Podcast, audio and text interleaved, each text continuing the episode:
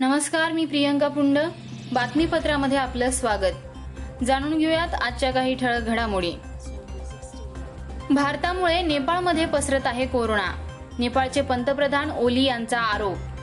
फ्रान्सच्या पॅरिसमध्ये असलेलं आयफेल टॉवर पर्यटकांसाठी पंचवीस जून पासून खुलं होणार?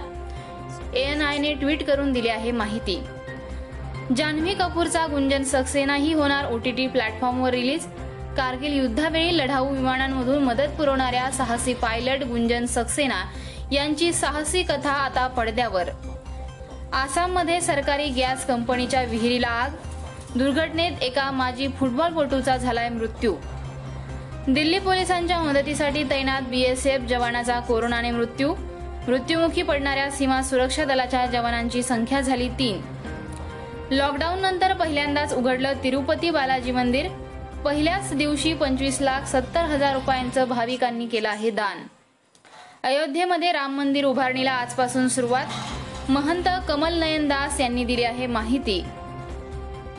मुंबईमध्ये कोरोनाबाधित पोलीस कर्मचाऱ्यांची संख्या एक हजार नऊशे आठ वर. आतापर्यंत झाला आहे एकवीस जणांचा मृत्यू.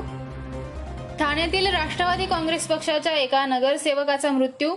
दोन आठवड्यापूर्वी झाली होती कोरोनाची लागण. महाराष्ट्रात सरकार सुरू असल्याचं पवारांना मान्य. भाजपचे प्रदेशाध्यक्ष जयंत पाटील यांचा पवारांना टोला. अहमदनगरमधील पंच्याऐंशी वर्षांच्या आजीबाईंनी हरवलं कोरोनाला. डॉक्टर नर्सेस आणि कर्मचाऱ्यांनी केलं आहे आजींचं कौतुक.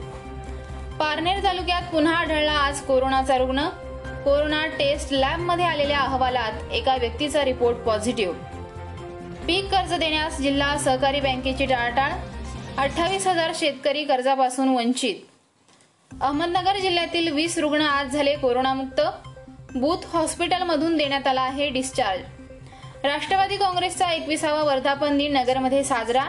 राष्ट्रवादी भवनात रक्तदान शिबिराचं केलं आयोजन. फडणवीसांनी मौन पाळावे. नगरचे पालकमंत्री हसन मुश्रीफ यांचा फडणवीसांना सात्विक सल्ला. याचबरोबर आजचं हे बातमीपत्र संपलं. पुन्हा आपली भेट उद्याच्या बातमीपत्रात. तोपर्यंत नक्की ऐका ठळक घडामोडी.